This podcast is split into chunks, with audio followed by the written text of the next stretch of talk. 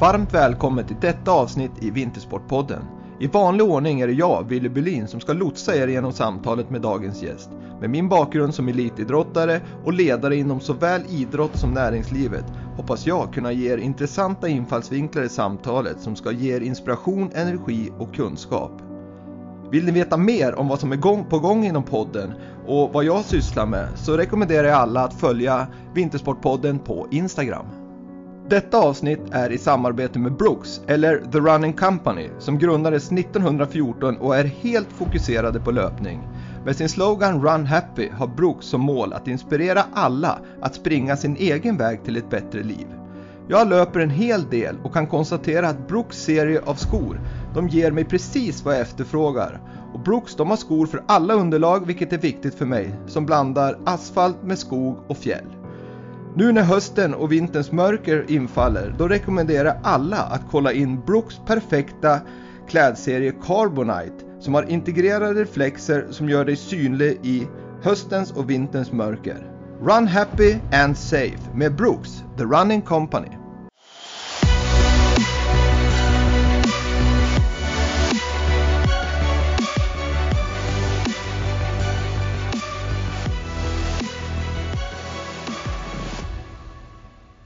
Dagens gäst i Vintersportpodden, fystränaren och skidtränare för längdlandslaget, Stefan Thomsson. Varmt välkommen till Vintersportpodden, Stefan. Tack så mycket. Jäkligt kul att ha en kombinerad eh, vinteridrottstränare med i podden. Tidigare har vi haft ganska renodlade, men i det här avsnittet så kommer vi prata både hockey och Eh, skidåkning då som, som du numera är liksom din huvudsyssla. Men det ska bli jäkligt kul att, prata om eh, ja, men dels skillnaden mellan eh, individuell idrott och lagidrott men också liksom se hur, hur du ser på fysträningen i, i, för, för ishockey och framförallt skidåkning då som du numera är tränare i, inte bara fystränare utan du är faktiskt tränare för damlandslaget sedan 2018. Hur känns det Stefan? Det ska bli jättekul att komma hit Wille och få prata med dig. Jätteroligt. Det ska bli en spännande stund här. Få surra träning med dig. Perfekt. Och då gör jag som jag alltid brukar göra, att jag börjar lite bakgrund kring gästen, lite kortfattat och sen är det gästen som ska få prata därefter. Men eh, Stefan Thomsson är född och uppvuxen i Jämtland, närmare bestämt Hammarstrand. Han gick på friidrottsgymnasium i Sollentuna efter att ha tackat nej till skidgymnasieplats. Eh, duktig och lite bredd där kan man säga. Eh, han bor numera i Piteå, har två barn och fru. Han har studerat till sjukgymnast i Boden. Han var fystränare, började sin karriär där i Piteå Hockey och sedan gick han över till Skellefteå AIK. Och där har han faktiskt varit, jag tror det är 14 säsongen nu. Han har åtta finaler och två guld och sex silver. På, sitt, på sin merit där som fystränare. 2014 började han jobba som fystränare till Charlotte Kalla för att sedan 2018 gå in som tränare för damlandslaget i skidåkning. På sidan om detta har han också byggt upp ett mycket framgångsrikt företag inom rehab, träning och testning i Piteå som heter S. Thompson Active Rehab Star alltså. Det är jäkligt imponerande Stefan att du har hunnit med så mycket och otroliga framgångar och det ska vi få höra dig berätta om nu. Hur känns det Stefan? Ja, när du läser upp det sådär då, då inser man att man har börjat bli gammal. ja, så kan man ju se det också. Eller så ser man det som att man har gjort en jäkla fin resa. Men, men eh, jag, jag tycker det, det, är imponerande måste jag säga med, med eh, Skellefteå AIK där du kom in eh, som ganska liksom ändå inte hockeybakgrund direkt utan du kommer från friidrotten och du har åkt också längd i din ungdom.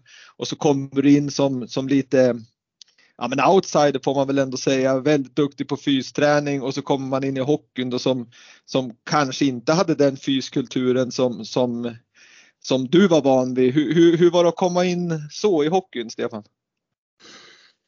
Nej, men jag tyckte det var otroligt spännande att få komma in i hockeyn. Jag har alltid varit intresserad av hockey egentligen sedan jag var liten. Var en som maniskt följde hockey-VM när man var liten och skrev line-upper och allting. Så jag har alltid haft ett jättestort intresse. Sen kommer vi från en region där inte hockeyn har varit så stor. Annars tror jag faktiskt jag hade spelat hockey när jag var yngre. Mm. Så det var jättespännande när jag fick chansen att börja komma in i hockey och det var väl i första läget var det vid Piteå då. Ganska inte så många år efter att jag flyttade upp till Piteå så fick jag ju förfrågan och, och började träna dem. Och på den vägen eh, började det då. Sen efter några år där så fick jag förfrågan i, från Skellefteå AIK. Och, och eh, där du kommer från Hammarstrand så är det ju man känd för en annan vinteridrott som inte är jättestor i Sverige numera, men när du var ung så var det säkert mer aktivt och det är ju rådel där i, i Hammarstrand som, som var aktivt på den tiden. Ja, det stämmer. Men, men, men, en sak som vi också ska klargöra, där du gick över till Skellefteå och jag sa att du, du var, hade varit med om åtta finaler och två guld och sex silver. Men det vi också ska, ska komma ihåg och lägga till där på skidlandslaget sen så har du ju faktiskt skördat om man säger från 2014 då när det började lite light med, med, med Kalla för att sedan gå in mer allvarligt 2015 så har du ju med henne tagit nio medaljer på mästerskap och sen när du kom på 2018 åt liksom skidlandslaget som stort så har du varit med om 18 VM och OS medaljer. Så att det är ju en jäkla resa där också med, med skidlandslaget. Ja, men det har varit en fantastiskt rolig resa som du säger och vi har haft bra framgångar och jag har haft min parhäst där, Magnus Ingesson, vid min sida och vi har ju haft det jävligt roligt den här resan och varit båda två är ju personer som är otroligt vetgiriga och utvecklingsbenägna. Och det är det som jag som har, är en, en viktig anledning till att vi har lyckats göra ganska bra resultat. Mm, jag förstår det, för, för jag menar när du kom in i, i hockeyn och kanske inte hade hockeybakgrunden som sådan mer än att du var intresserad när du var liten och kanske inte en jättebra fyskultur inom hockeyn på den tiden. Hur, jag menar, du måste ju haft, som du säger, egenskaperna att verkligen vilja grotta i vad behöver man egentligen ha för att bli en hockeyspelare och sen utveckla fysmetoder. Var, var det så du gick tillväga när du började hockeyn? Ja, Ja, egentligen från grunden, det började ganska tidigt. Jag har ju haft ett otroligt intresse i idrott har ju varit mitt liv egentligen sedan jag var 11-12 år. Och var ju som sagt, jag vart ju ganska bra framförallt som löpare gjorde vi kanske lite sådana här resultat som sticker ut.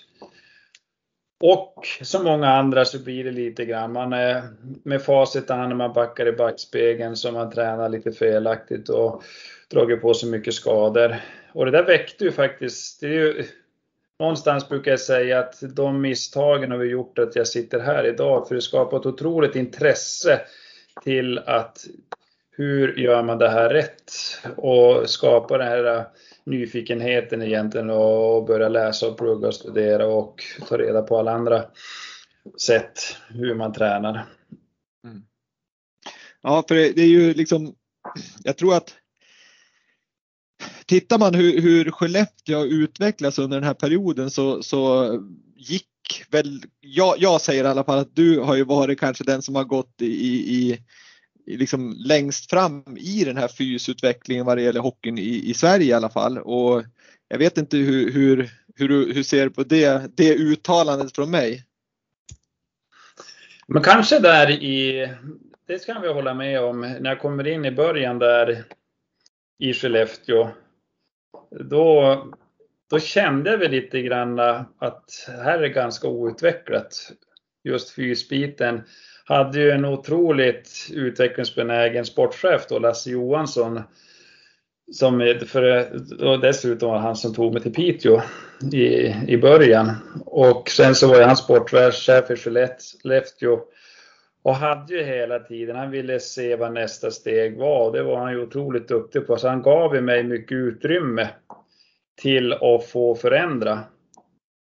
Och lite grann så känner jag väl att jag spelar väl allt på ett kort. Hade jag inte haft Lasse då tror jag inte jag hade blivit jättegammal i hockey för det var så pass mycket man skruvar på där.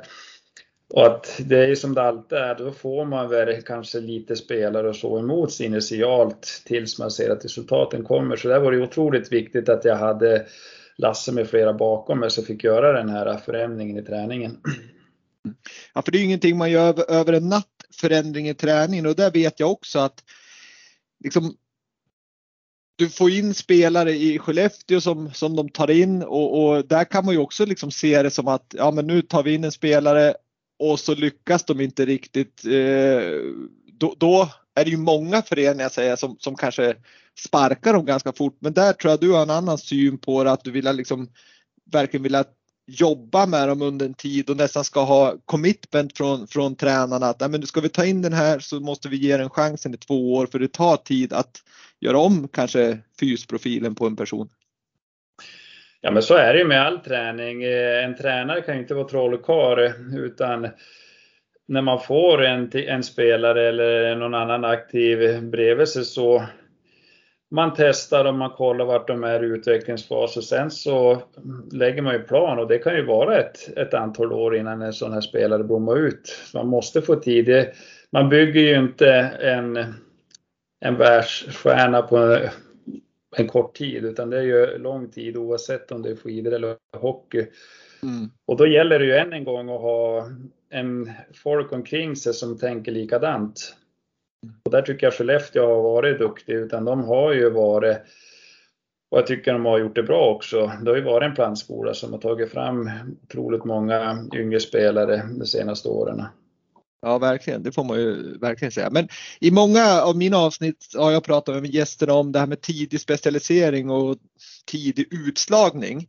Vilket man kan ju konstatera att, att eh, i alla fall tidig utslagning, ja det leder till att många lägger av tidig specialisering och för liksom hård progression på träningen. Det, det är min syn kanske att det leder till skador, att det leder till att folk slutar och så vidare. Men det går ju också i linje med vad du säger att ska man bygga upp en kropp så måste man ju tänka långsiktigt. Men hur, hur ska man liksom undvika det här med för tidig utslagning och, och få bort den? Liksom? För jag menar, man måste ju få klubbar både inom skidåkning och inom hockey och inom alpint och allting att tänka längre och inte bara tänka att när jag är 12 eller 13 eller 14 då ska jag vinna de här tävlingarna eller matcherna. Hur, mm. hur, liksom, hur ser du på just det där med stegrad träning och, och, och långsiktigheten i det? Även för, alltså från barn och ungdomar också. Jag håller med dig och den här frågan är ju ständigt på tapeten och man pratar mycket om det men enligt mig så tenderar det hellre fort att det bara blir eskalerar åt motsatt håll egentligen. Man, många gånger har man debatt om att det är fel att man inte ser någon vinst med en tidig specialisering och en tidig elitsatsning, men ändå åt det håll utvecklingen går tycker jag.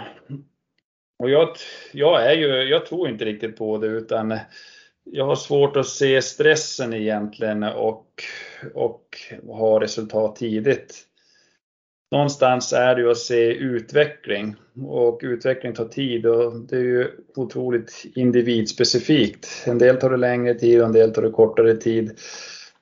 Och det spelar väl egentligen ingen roll när, tycker jag, när medaljerna kommer utan bara de kommer. Mm. Ja precis, för ofta kommer de ju inte när du är 16 om du inte är super, super underbarn som har något.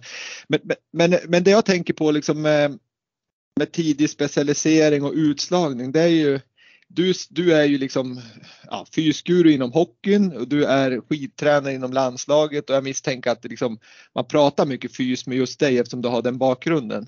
Och, och hur, hur, ser man liksom från förbundets sida, om, nu är vi inne på skidförbundet alltså, just det här med hur, hur kan ni utbilda liksom föreningar och föräldrar i att vara lite mer liksom långsiktig och inte liksom ha den här hetsen att prestera när man är 12 år. Nej. Det är kunskap jag ser. Jag ser det som en kunskapsbrist ofta från föräldrar framförallt, men även föreningar. Ja, men det kan det vara ibland att, att det finns en liten kunskapsbrist i, i träning och att man, det är ju lätt när man har bråttom på resultat, för jag tycker det är ofta inte jättesvårt att få få till en barnstjärna. Utan det är egentligen bara att stegra träningen och träna ganska hårt så brukar de flesta barn svara bra på det. Men det är ju för någonstans, hur tar man nästa steg att det här ska kunna bli en seniorstjärna? Det säger ju egentligen ingenting om talangen tycker jag, om du är bäst när du är 13-14 år. Utan det kan ju som, som du är inne på bara vara att man har en träningsdos som är betydligt högre än de andra. Och det är där jag tror det är viktigt att och verkligen tänka till. Att det är ju som inte ett likhetstecken med att det är nästa stora talang.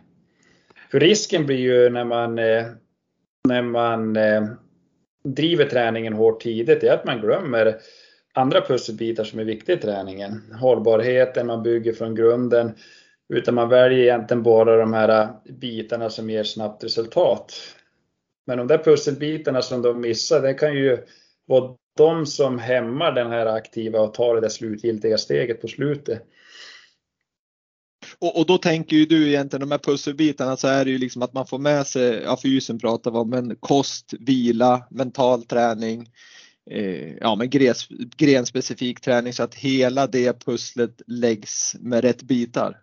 Ja men även eh, saker i den fysiska träning som att koordinationsbitar kommer in, att man har en stabilitet som gör att man får en hållbar kropp senare när man ska växla upp i träningen. Och man kanske ja. genom det undviker de här skadorna, man kanske får bättre förutsättningar för en bättre rörelseekonomi, teknik i respektive idrott.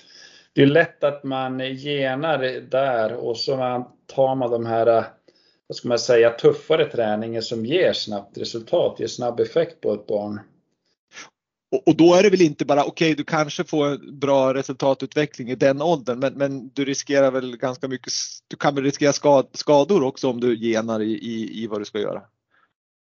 Ja, det brukar ju relativt ofta sluta i det och det är ju jättetråkigt när det blir så. Mm. Att man nästan kan härleda när man kollar bakåt att man kanske hade kunnat undvika om man hade haft en lite, lite, lite lugnare takt mm.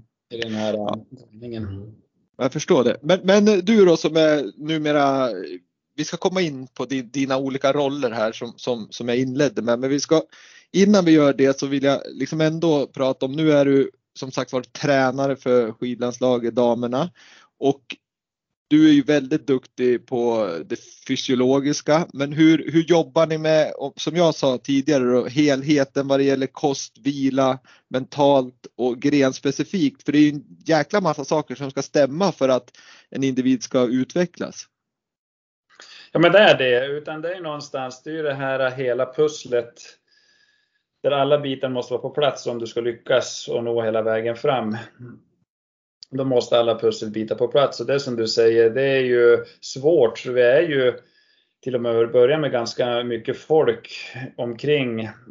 Om vi pratar skidlandslaget nu då. Vi är fyra tränare där vi alla har en liten specifik spetskompetens och jobbar tajt med varann och det tycker jag är otroligt bra. Vi höjer vår egen kompetens och vi vågar frågasätta varandra.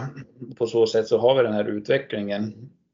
Och så var och en har specifikt kompetensområde som är lite spets då. Och sen har vi lite som inte är så nära laget så finns det ju dietister med mentala rådgivare. Mm. Så jag tror man måste vara det. Då blir vi så pass, pass svårt att nå hela vägen så det måste finnas mycket kompetens knutet till de här åkarna. Mm. Och jag vet ju att du är såklart med, med den bakgrund du har så är du ju liksom jag kan tänka mig att du läser en hel del eh, forskning. Eh, ni har ju väldigt nära samarbete med Svenska Olympiska Kommittén och ni har ju läkare och som du säger dietister och så vidare. Men hur, det är ju väldigt mycket forskning som bedrivs skulle jag säga inom både styrkebiten men, men konditionsidrotter och så vidare. Vi har ju HC Holmberg som är en, en, en vad ska jag säga, forskarprofil och professor inom, inom det här gebitet på Svenska Olympiska Kommittén. Hur lyckas ni få att, att det görs massa forskning, men är det mycket av det ni kan applicera på, på träningen eller är det en liten del som går över till det praktiska från det teoretiska? Nej, vi försöker vara duktiga på det. Jag tror att vi kan bli eh, ännu bättre på det. För som du säger, det finns mycket bra forskning. HC brukar ju servera oss de intressanta artiklar och mejla ut till oss och det är jätteviktigt att ta del av det och se vad man kan applicera i träningen. Så egen erfarenhet som vi bygger som tränare plus forskningen, det är ju den, eh, båda delarna där som är viktiga att väva ihop till ett bra praktiska moment. Då. Mm. Så, Så kan jag tänka... är jätteviktigt, den måste man följa hela tiden tror jag. Ja, jag tror det känns som så. Sen är det väl Mm. det svåra där att, att när, hur ska man testa det som forskas? Jag menar att man gör någonting på ett rullband på Vintersportcentrum i Östersund eller vart det nu än är. Och så sen få en aktiv och vilja testa det. Jag kan tänka mig att det är svårt att få Charlotte Kalla och bara testa någonting under några månader för att sen utvärdera det. Det, det är ju liksom, ja, det kan ju bli både bra och dåligt så att säga. Mm. Hur, hur lyckas ni få det liksom just att kunna ändå säga att fan det här var bra eller det var uruselt? Har ni något Det handlar mycket, det gäller ju att följa upp allt man gör och lägger in eh, som nya, nya delar i träningen. Det gäller ju att försöka monitorera det så mycket man bara kan eh, med mätvärden. Det är ju Mm. otroligt viktigt så man inte bara lägger in någonting som man sen inte kan följa upp och sen måste man, måste man också våga göra vissa saker över tid. Det är svårt att utvärdera ett pass som du säger utan då när man väl har förankrat det där i en tränargrupp och man har arbetat igenom en bra plan då måste man våga testa det över tid också. Men sen jobbar man ju lite på lite olika nivåer. Man har ju även åkare som man hjälper som kanske inte är på landslagsnivå som kanske är mer intresserad av att prova. Många gånger är det ju så man börjar med en ny tanke. Att de är lite mer villiga många gånger att prova och testa en ny idé och så får man se effekten och resultatet därifrån och möjligtvis kunna ta in det då. Och det kan till och med vara de då som är med som testpiloter att, att göra fälttesterna så att säga i, i forskningen till exempel. De som är, ligger lite under yttersta eliten. Ja, och sen har jag personligen ofta jobbat det är mycket därför vi har en liten performancegrupp eh, på STAR då, som är mitt företag. Vi testar ju otroligt mycket av den träning eh, vi gör eh, praktik av sen. Det testar vi ju på testgrupper och vi jobbar igenom det ganska väl och testar igenom passen innan vi släpper ut det på, på öppen marknad om man säger så, ut till de aktiva. Så där tänkte jag ställa frågan, vad är det som, vad är det som gör dig så unik? Men du svarar nästan på det där tror jag, att du, du är ju väldigt noggrann. Du, du baserar det du gör på, på vetenskap många gånger, men i kombination naturligtvis med, med dina erfarenheter. Stämmer min slutsats? Jo, men det är det. Och jag har alltid haft den arbetstesen. Jag vill ju veta betydligt mycket mer än vad jag tror. Jag vill ju veta att saker egentligen och försöka undvika att tro så mycket när jag tränar. Mm, mm.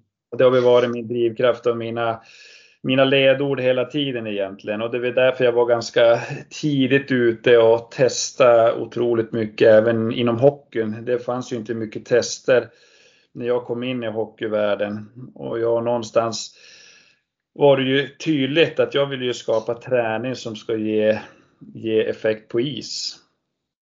Och där tror jag det är jätteviktigt att tänka oavsett idrott. Ibland kan jag tycka att det blir mycket fokus, att det ser bra ut och träningen, men någonstans ska det ha effekt på den idrott som du tränar egentligen. Annars är ju träningen inte så mycket att ha. Det ska ju ge effekt i gren specifikt. Och där kan jag ju tänka, har man inte kunskapen eller förmågan eller utrustningar och så vidare så, så är det väl det som kan vara lite svårt också att, att, att veta vad ska jag göra för att bli bra hockeyspelare eller skidåkare eller alpinist. Eh, och så sen framförallt så tror jag att, eller hur är din syn på det här just det, om man tar grenspecifik träning, fysträning och så ser man ju många gånger att man försöker göra fysträningen så lik som möjligt. Man Mm. försöker alltså, ska man spela hockey så försöker man köra fysträning som springa runt med en hockeyklubba. Nu, nu överdriver jag lite grann, men hur ser du på just den biten? Ja, jag är väl ganska konsekvent. Jag håller med dig. Ibland kan jag bli lite störd att man lägger ordet grenspecifikt bara för man försöker efterlikna ett rörelsemönster. Grenspecifikt är min värld för en skidåkare, det är att åka skidor. Grenspecifikt för en hockeyspelare, det är att vara på is. Allt annat kan möjligtvis vara grennära. Men just att man blandar in specifikt för att man försöker efterapa ett rörelsemönster utanför det elementen man tävlar. Det, det, det, det köper jag inte riktigt. Nej, det, det, det, Trenderna blir ofta så att man tror att ibland kan det vara så att en sak som inte alls ser grenspecifik ut är mer grenspecifik. Mm. Många gånger.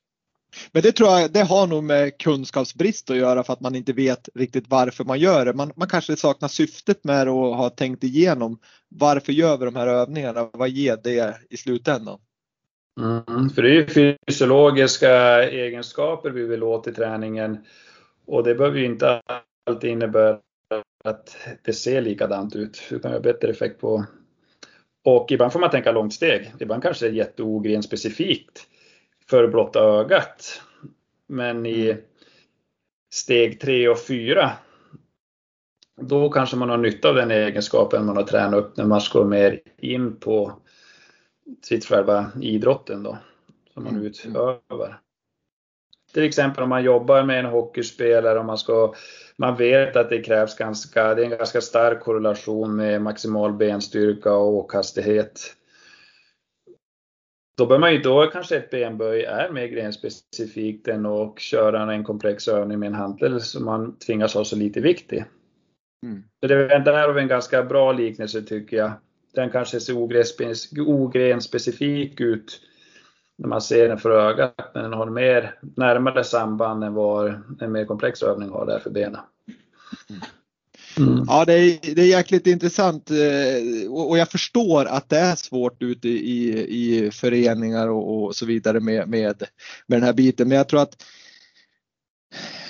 man, man vinner nog ganska mycket på att ta hjälp av de som, som är seriös och kunniga och, och då vill jag betona ordet seriös för att det finns många som håller på på olika sätt och, och man, man ser massa trender som kommer och går och, och, och så vidare. Men jag tror att någonstans så har man ett seriöst upplägg med, med liksom, eh, kunskapsbaserat och, och vetenskapligt baserad träning då, då vinner man på det i längden tror jag. Både vad det gäller att det blir roligare träning, det blir eh, man, man klarar sig från skador och framförallt så blir resultaten mycket bättre på, på lång sikt. Så att eh, då kommer vi in ganska snabbt på det här med trenderna Stefan. Vi vet ju att det kommer och går en hel del trender inom, inom all träning. Men eh, hur, hur, ser du på just trenderna och hur, hur använder du av dem eller inte av dem? Ja, men om man börjar, det viktiga är ju egentligen vad vill man utveckla för egenskaper hos den individ man ska träna. Och det är ju det som egentligen väljer vad man, vad man använder för övningar eller för eh, annat träningssätt. Det är ju egentligen så jag ser på trender. Sen så, man måste ju där än en gång som du säger, det måste ju komma utifrån att du själv har ganska bra kunskap och kunna komma fram till vad är det den här individen behöver utveckla för egenskaper och därefter väljer man egentligen till exempel övningar då i ett gym. Och inte utifrån, jag tycker det är jätteviktigt, man väljer inte ut för, utöver att det är ett specifikt koncept. Jag har jättesvårt att se att det finns vissa koncept som är gjorda specifikt för en idrott. Jag tror personligen inte på det. Att det finns inget, det finns inget hockeykoncept i styrketräning och det finns inget längdkoncept utan det, det är en individanpassad träning utifrån den idrott de ska göra. Det kan vara en, en mix av, om man ska kalla det, de här koncepterna som Det finns ju många guldkorn i dem. Jag har svårt mm. att se att det finns hela koncept. Mm. Nej, men det, det, är ju det du egentligen säger och det är ju att, att, att trenderna som kommer, det kan ju vara någon sak som, som, som är bra och då ska man ju naturligtvis ta åt sig det. Men, men att man, eh, man ska ändå liksom gå på, på vad individen behöver utveckla för att bli en bättre hockeyspelare eller skidåkare eller vad det nu än är. Men, ja. Eh, men, men, du pratar om... Det är ju det som är bra nu. Det finns ju otroligt mycket, kommer fram mycket mycket övningar och mycket träningssätt. Men det är än en gång, det gäller att försöka analysera dem där och verkligen bena ner vad det är det ger. Vad är det för effekt av den där träningen? Och sen lägga den lite fack. Vart passar den och för vilka passar den träningen? Mm.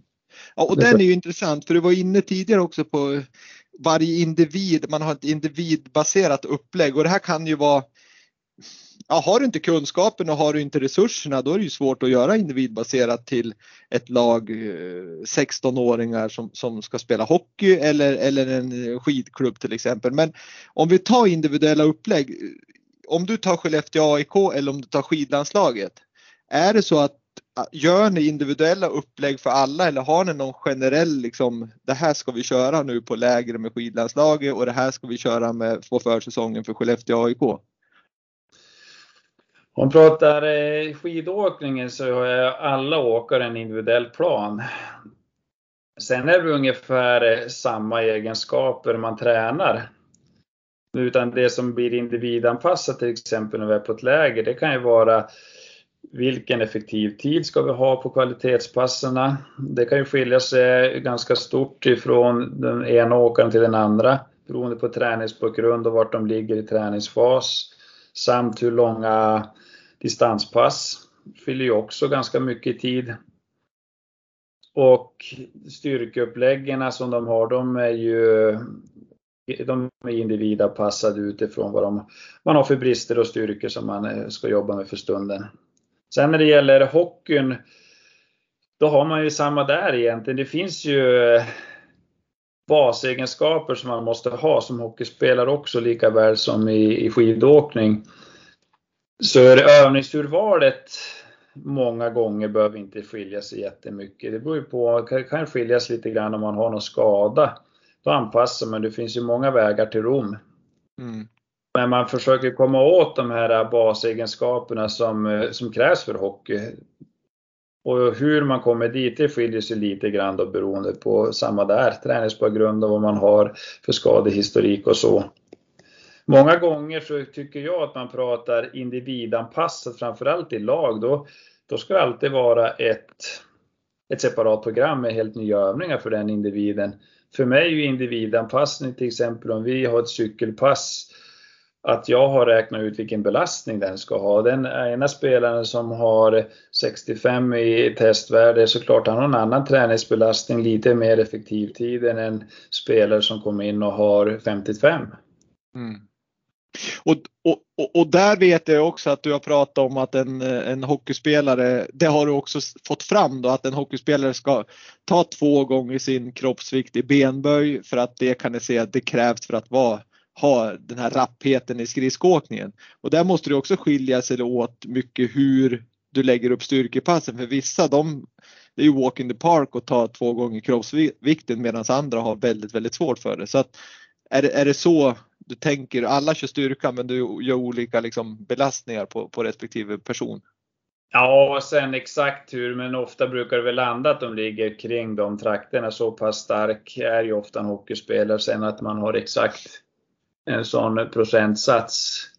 Det behöver det inte vara, men eh, det man ser och det vi har sett genom åren att det finns en stark, ganska stark korrelation med maximala åkhastigheten och eh, den powerutveckling de har i, i ben.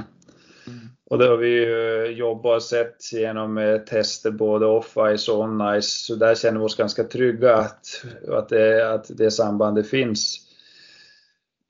Och sen så är det ju som du säger, vissa spelare har ju rent av biomekaniskt lättare att göra de här vikterna medan andra har en annan biomekanik. Det kan ju vara där det sitter.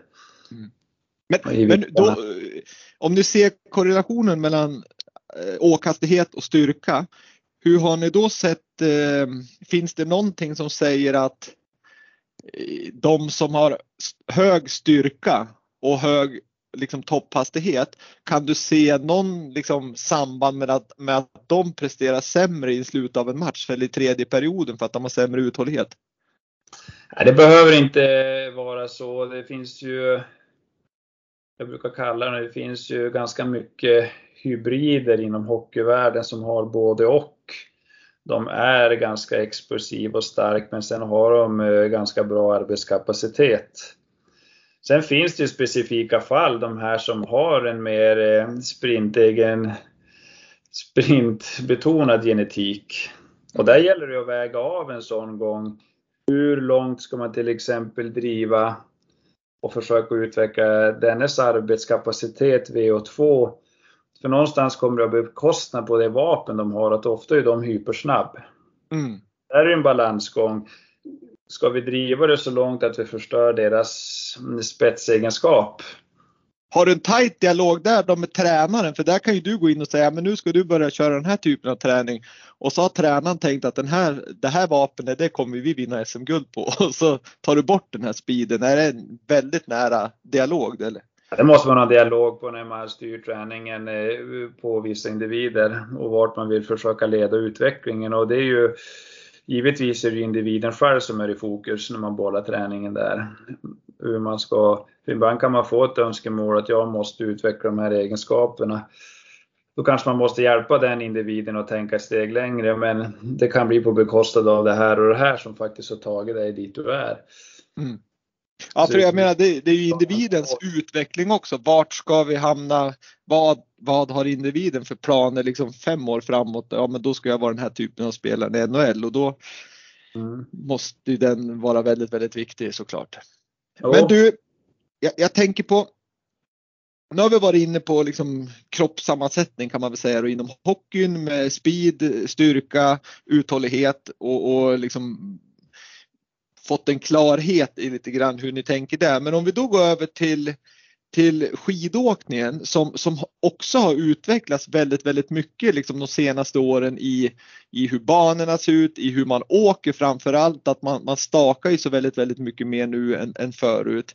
Och, och man ser ju att kroppssammansättningen där har ändrats. Men hur tänker man där? För skidåkning är ju en helt annan sport än hockey som jag ser i alla fall. För jag menar det är uthållighetsidrott medan hockeyn är mer en poweridrott så liksom.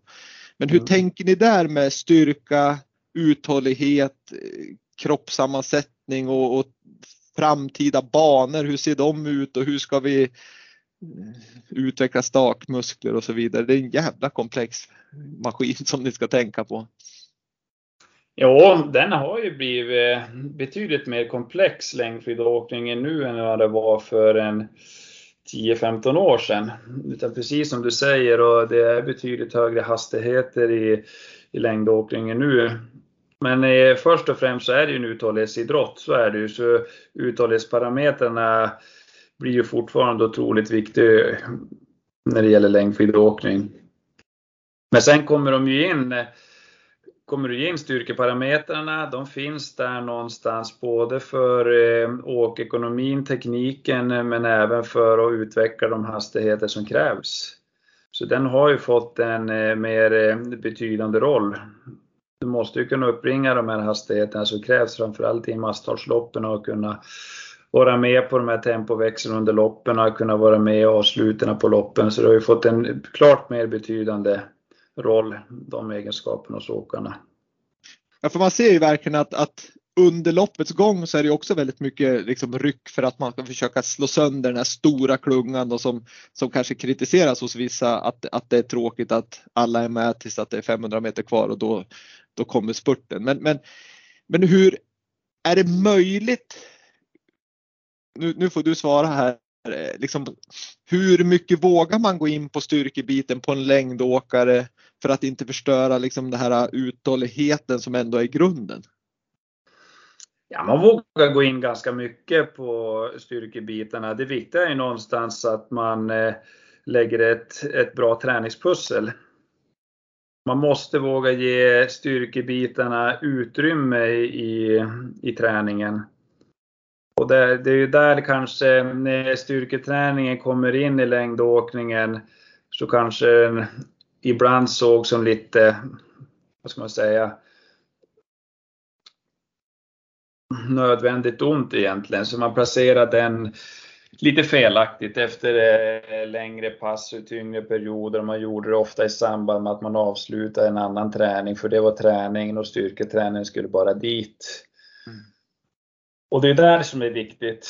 Och gör man det bara så att den får plats i, i träningspusslet, då kan man vara där och rota ganska mycket. Men det gäller ju hela tiden att, att följa så man alla parametrar följer med. Det får inte bli på bekostnad av eh, uthållighetsbitarna. Det är, Nej, för det är precis som du säger att jag misstänker att liksom backar bandet 15 år så, så, så, då var det exakt som du säger att man, man gjorde styrkan för att man skulle efter man hade sprungit tre timmar sen skulle man in på gym och köra bara för att man skulle. Men, men det kan man ju kanske ha sett. Vi vet ju att många i den generationen hade lite problem med ryggarna och det kanske är en konsekvens av att man var ute på långa pass och sen gick man in och körde styrka när man var trött med lite dålig teknik för att kulturen fanns inte där, ingen som hade kunskapen. Och därmed kanske man skadar ryggarna. Finns det något samband där ser du?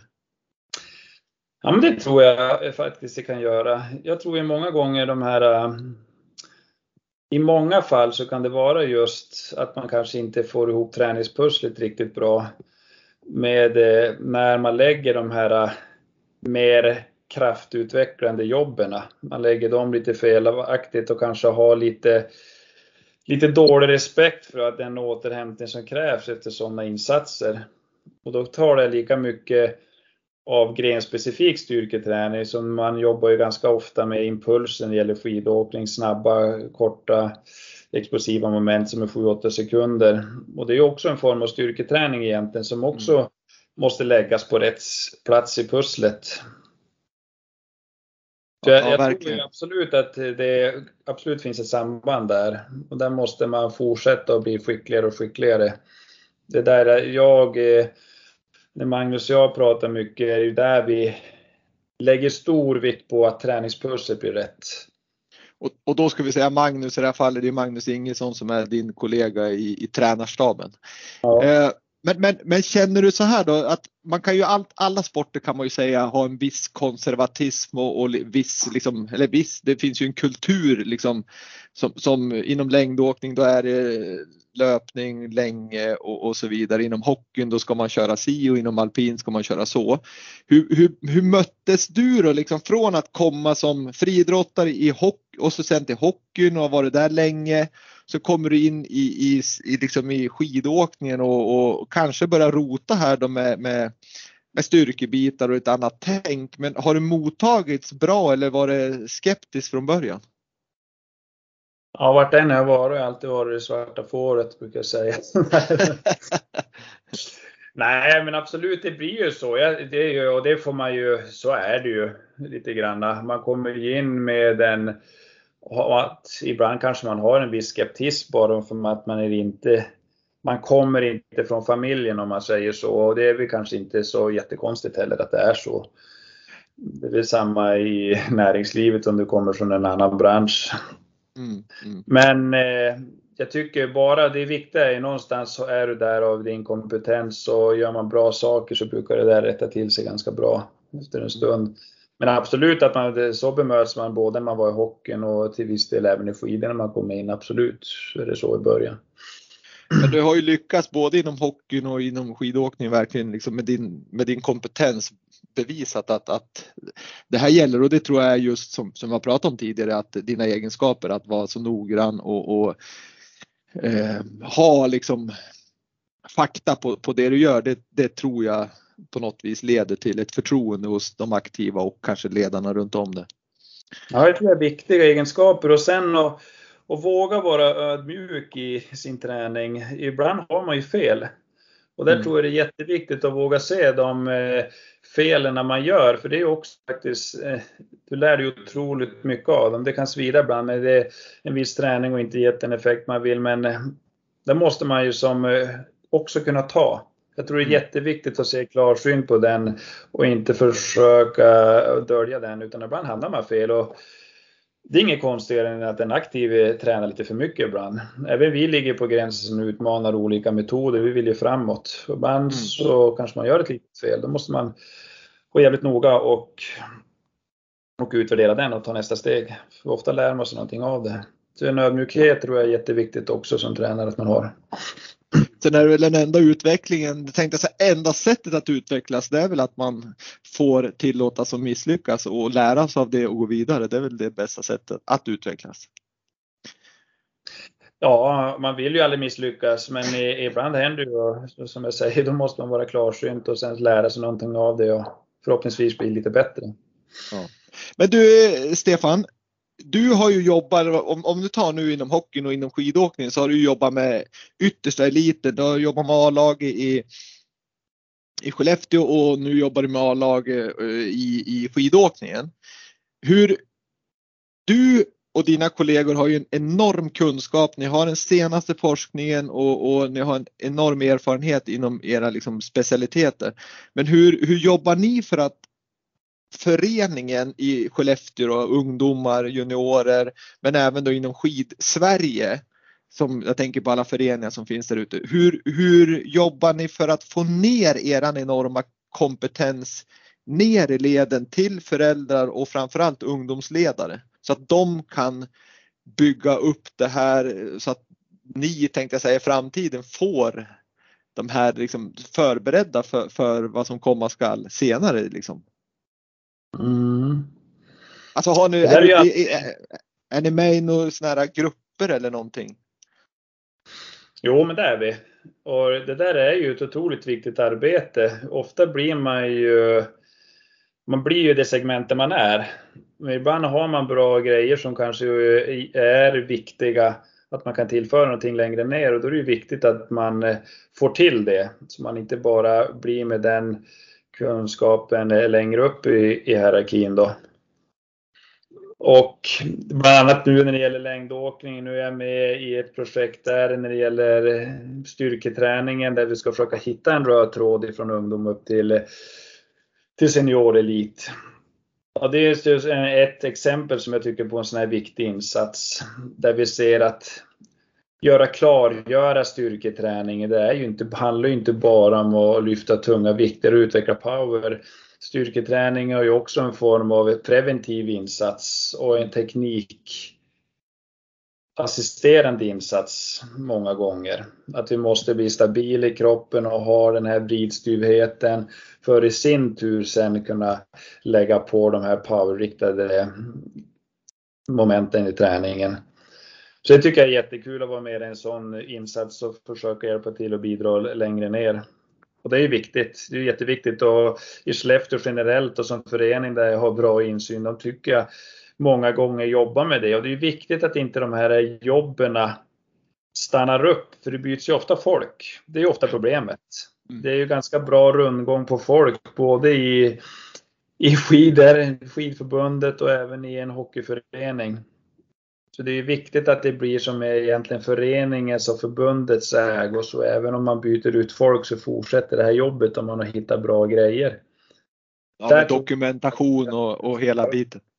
Ja, ibland blir det för individberoende. Mm. Så en bra grej stannar upp helt plötsligt bara för att en viss person försvinner. Det är där man kan fara.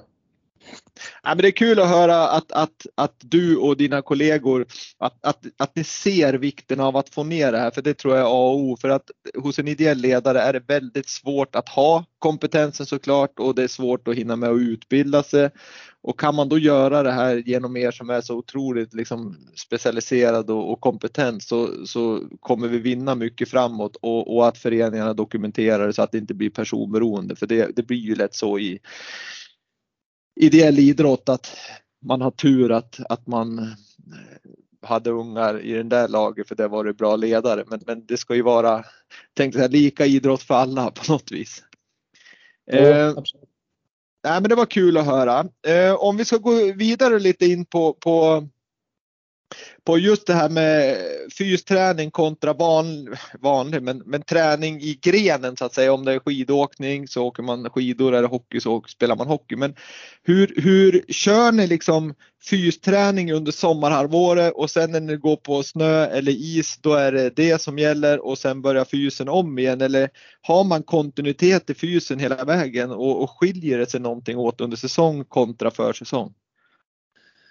Ja, men om man eh, pratar hockey då. Där har man ju, är det ju en basperiod där man bygger upp de här fysiska egenskaperna. Det är ju under sommaren. Där lägger man ju fokus på det och det är mycket fortfarande i stor del i de svenska föreningarna så finns det inte tillgång till eh, is i så stor omfattning. Men samtidigt så tycker jag det är bra, det är inte så lång period av året så man har ju en chans att bygga upp de här egenskaperna som vi sen ska försöka hitta en överförbarhet till i sen då.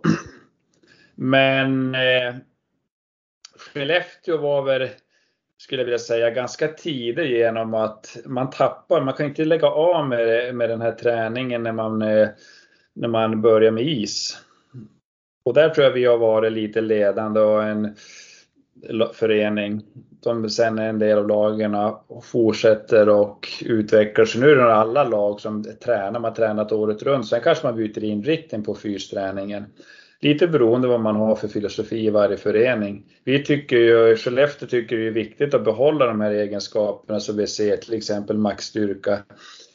Sådana saker ser vi som viktiga att underhålla för att bibehålla en hög hastighet på laget och kapacitet. Och ibland kan det också vara så att, att vi vill träna hjärtat, vi vill träna arbetskapaciteten fast vi kanske vill göra det mindre skonsamt och då kanske man väljer att göra det mer lågintensivt på cyklar då. Mm. mm. För än det är så är det ju svårt att ha lågintensiv hockeyträning. Det blir ofta ganska mycket anaerobt och laktat med i bilden. Och svårt att styra. Så, då, så kan det vara ett bra, en bra möjlighet att välja det och inte göra det grenspecifikt då. Mm. Sen när det gäller skidor, det är väl samma där. Där är det ju, tycker jag det är svårt att urskilja vad som är fysträning. Ja, det är annorlunda. Ja, det bygger ju allting på fysiska parametrar i stor del. Så men, men å andra sidan, styrkebiten kan ju vara en sak som, som kan vara mer eller mindre beroende på säsong kanske. Ja, men det är väl samma där. Man har ju ganska tydliga perioder när och var man gör eh, saker, styrketräningen. Till exempel, eh, jag jobbar ju mycket med de åkare som jag hjälper att man har en ganska klar lång period i början av året där man jobbar med mycket med stabiliserande träning.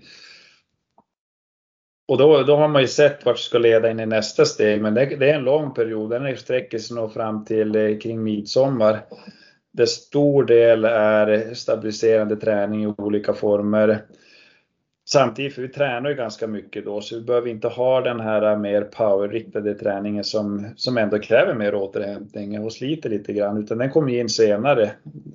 Den här tiden, ungefär någonstans augusti-september, kommer man in mer på en sån typ av träning. Och sen blir det ju mer även underhållande karaktär, styrkebitarna, när man kommer in i säsong.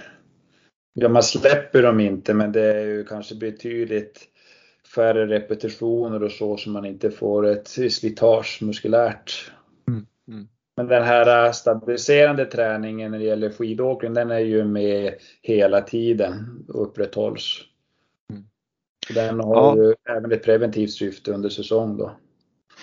Och, och, och, sen kommer vi in, vi ska prata här liksom lite uppladdning och så vidare. Men jag vet ju också att vad det gäller ja, träning överlag så är din inställning egentligen att har man inte ett syfte med träningspass då kan man lika gärna skita och köra det där träningspasset. Ja men lite grann. Det, jag tycker, har, har vi inget syfte med det som sagt då tror att det också är otroligt svårt att motivera den aktiva. Om inte jag kan svara på varför den där träningen är där och har jag inget syfte med den, varför ska den vara där? Då? Så det försöker jag vara ganska hård med mig själv och konsekvent att varje pass ska ha ett ganska uttalat syfte.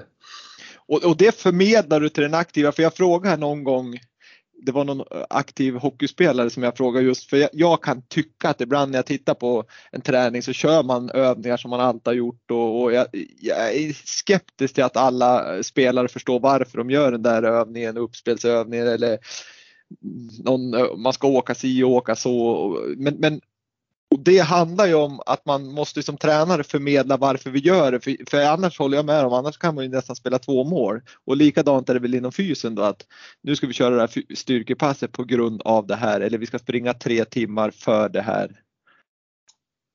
Ja, det har alltid varit noga med att eh, belysa för dem man tränar. För någonstans, det är bara att gå till sig själv. Man har svårt att göra saker oavsett om det är arbete eller träning man inte vet varför. Men vet man bara syftet då kan man faktiskt göra ganska tråkiga grejer ibland, bara man vet att det här kommer leda till något bra. Så jag tror det är otroligt viktigt att förstå syftena hos den aktiva, att vi kan förmedla dem. För man ska få med en 100% insats. Och där tror jag många ungdomsledare och föreningar har mycket att lära. Att man, att man verkligen har ett genomtänkt syfte med varje träning oavsett om det är i grenen eller om det är på fysen. Att man tänker igenom det, förmedlar det till, till individerna som ska utöva det. Då, då tror jag att man får en bättre verksamhet helt enkelt. Ja, helt klart. Men du, om vi, om vi ska då gå in i din roll nu som längdlandslagets damtränare så står ni inför en väldigt spännande tid. Ni är precis uppe i en uppladdning inför OS-säsongen 2022 där OS går i, i Asien, i Kina. Eh, vi vet att det är lite speciella förhållanden i Kina med både hö, hög höjd hyfsat men, men torr luft framför allt. Snön kommer säkert vara lite annorlunda vilket i, i och för sig inte har med fysen att göra. Men, men kan du berätta lite grann hur, hur ni tänker här på hösten inför OS-säsongen med uppladdningen? Är det något, gör ni annorlunda saker nu in, liksom, än inför en annan säsong? Jo, det främst är det ju framförallt att vi lägger mycket tid på, på hög höjd.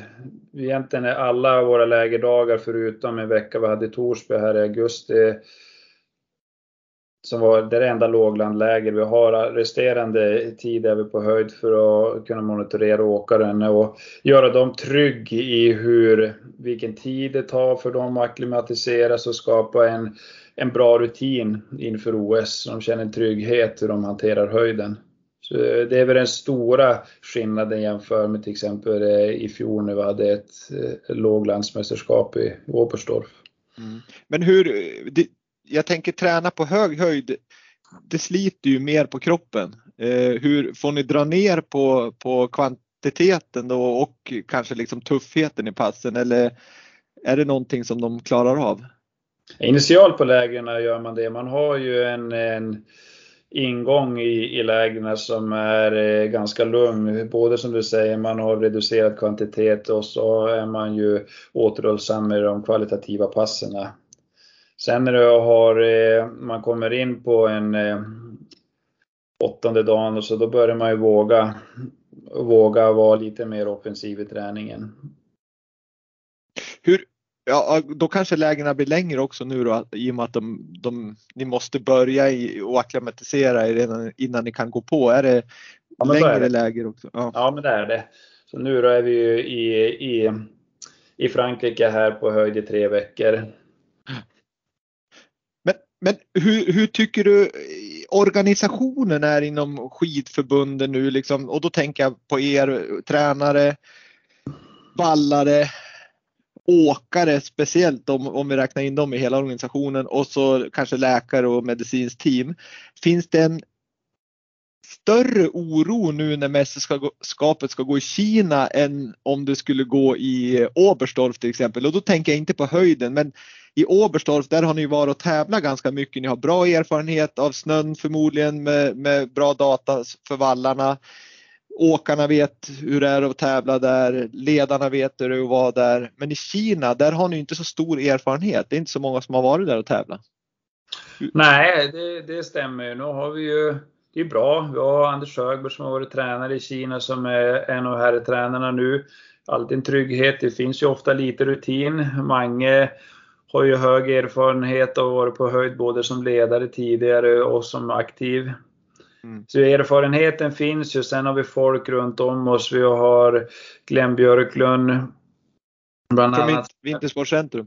Ja. Så det ja. gäller ju hela tiden att ha den här kompetensen nära och har vi inte kompetensen själv inom tränargänget då måste vi söka den vidare och det tycker jag finns. Vi har resurserna runt om oss, det gäller bara att nyttja dem på det optimala sättet. Och detsamma gäller ju, gäller ju alla teamet där. De har ju ändå rekat förutsättningarna under lång tid och de vet vad som, som gäller och sätter resurser utifrån det.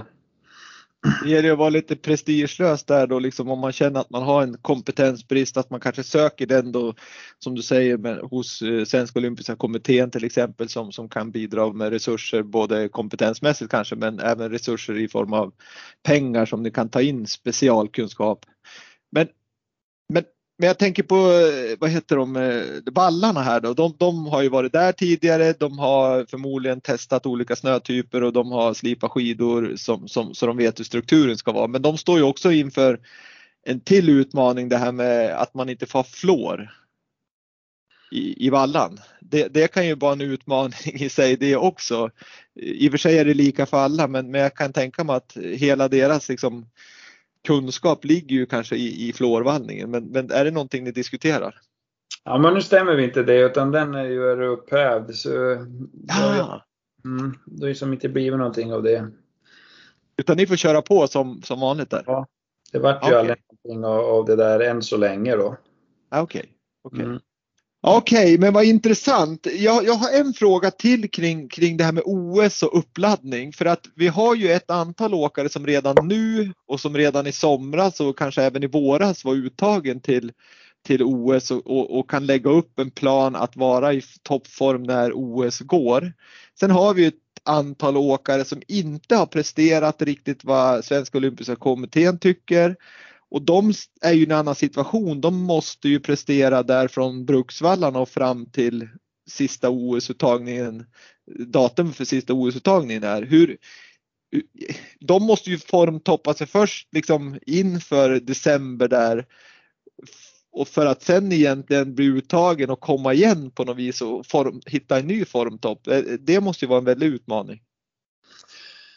Ja, men det är som du säger, det skiljer sig lite grann. De som har eh, sin biljett klar, de kan ju lägga upp det på ett lite annat sätt. Sen så måste man ju ändå behålla, man får ju, man får ju inte tappa formen allt för mycket även om man har en biljett klar. Men eh, de kan lägga upp det på ett annat sätt. De kan lägga upp all, hela sin plan för att försöka eh, uppricka OS och vara som bäst där.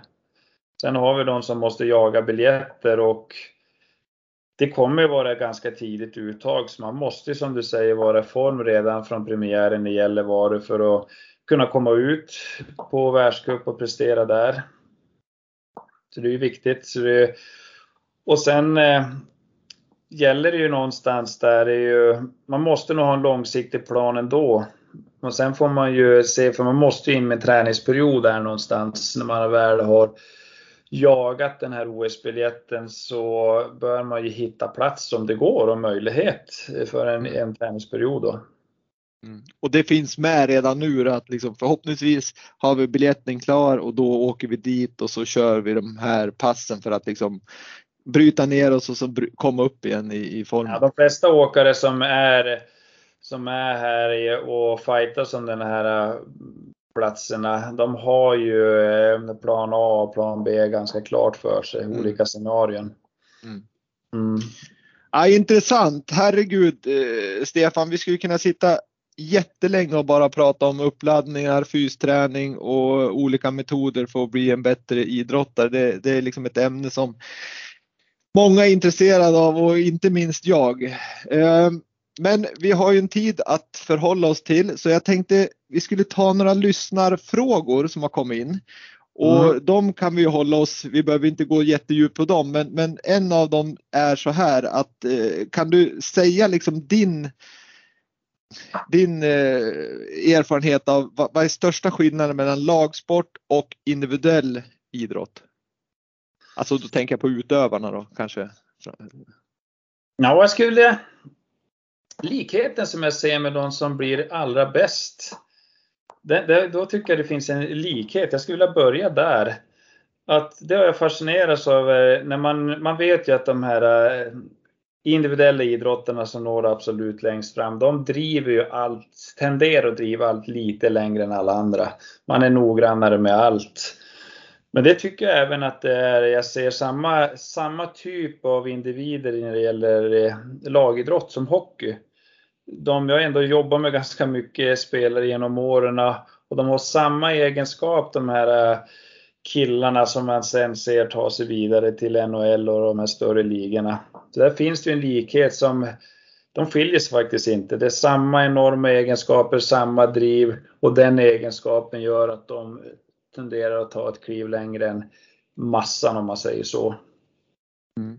Och sen så blir det väl kanske ofta man pratar ju ofta att individuella idrottar är mer noggrann. Men eh, jag är svårt att, jag tycker inte det. Inte, nu har jag fått jobba på högsta nivån även när det gäller hockey och det är som det ser ut i hockeyn i, i dagsläget så du spelar inte i SHL i ett topplag om du inte är otroligt seriös i din satsning. Och det gäller, de är, du tycker att de är även lagidrottarna, för jag tycker individuella lag, idrottare, de är ju väldigt duktiga på, på det här. Både pusslet med träning men, men framförallt alla de här benen som jag pratade om tidigare, mentalt, kost, träning, fysträning. Men hur tycker du, de här du pratar om då SHL och NHL-spelare i lagidrotter till exempel, tycker du att de också har de bästa, de har också alla delar i det här, i det här liksom pusslet tycker du? Ja, pratar man om de allra bästa så tycker jag det. Gapet var större förr, för när jag kom in i hockeyn där som du säger för en 15 år sedan. Då var det större skillnad om jag hade fått samma fråga då. Men nu tycker jag inte att det är så stor skillnad. Inte om man pratar med yppersta eliten och som är bäst. Mm. Nej, men det, det, det är ju ganska logiskt i och för sig, för då, man blir ju ofta bra om man, om man är seriös och har, har förmågan så att säga och är beslutsam. Mm. Sen har jag en annan fråga som, som kan både appliceras kanske på allmänheten men även på, på kanske när man är elitidrottare och, och har varit skadad. Vad är det vanligaste felet man gör där när man ska börja träna igen? Att man börjar där man slutar. Mm. Man tror att man kan ta upp träningen eh, där man slutar och man, man, eh, man jämför med det resultat man gjorde innan skadan och så hamnar man i en, som man ska säga, negativ spiral även mentalt. Man får ju bara ett misslyckande då, för givetvis har man tappat under den här skadeperioden. Utan någonstans gäller att man är här och nu. Nu är jag här efter skadan och tar reda på det och sen bygga därifrån. Det tror jag är det vanligaste felet man gör. Man kollar bakåt och jämför sig där och får den här besvikelsen hur mycket man har tappat och så kanske det man blir stressad och spänner bågen lite för hårt. Man glömmer bort att man faktiskt har både tappat kapacitet och träningstimmar. Så det leder ju ofta till en ny skada. Mycket bra svar Stefan. Jättebra. Men du, då har vi egentligen bara en fråga kvar i, i, i det här poddavsnittet och den frågan ställer jag till alla som är med i Vintersportpodden. Och den är också förmodligen ganska enkel att svara på. Men kan du säga en framgångsfaktor för att lyckas med idrott? Ja, det är ju eh, noggrannhet och nyfikenhet och engagemang vart det tre ord. Ja, men det var, det var bra, bra svar om jag säger så, eller bra, men det är väl ett, ett svar som går igenom hos de flesta som, som, som gästar podden och, och, alla ni som gästar är ju framgångsrika på ett eller annat sätt och, och det, jag tycker det är kul att höra just de här, de här orden att noggrannhet, nyfikenhet, engagemang, beslutsamhet och så vidare. Det, det, det är härliga ord och de är ganska självklara men de ska finnas där. Mm. Stefan, jag tackar dig för den här dryga timmen och att du gästade Vintersportpodden och sen önskar jag dig naturligtvis lycka till inför kommande skidsäsong på OS som ansvarig fystränare för Skellefteå AIK och naturligtvis ditt fantastiska företag uppe i Piteå, Star, som, eh, som alla som vill ska besöka hemsidan naturligtvis. Och jag vet inte, är det Star, vad heter hemsidan? Den heter eh, Thomsons.se. Thomsons.se, dit kan ni gå om ni vill titta vad de har att erbjuda. Men mm. eh, stort tack och stort lycka till med allting. Tack för du ville. Jättekul att få vara med dig. Tack, tack. Ha det bra. Hej. Tack, hej.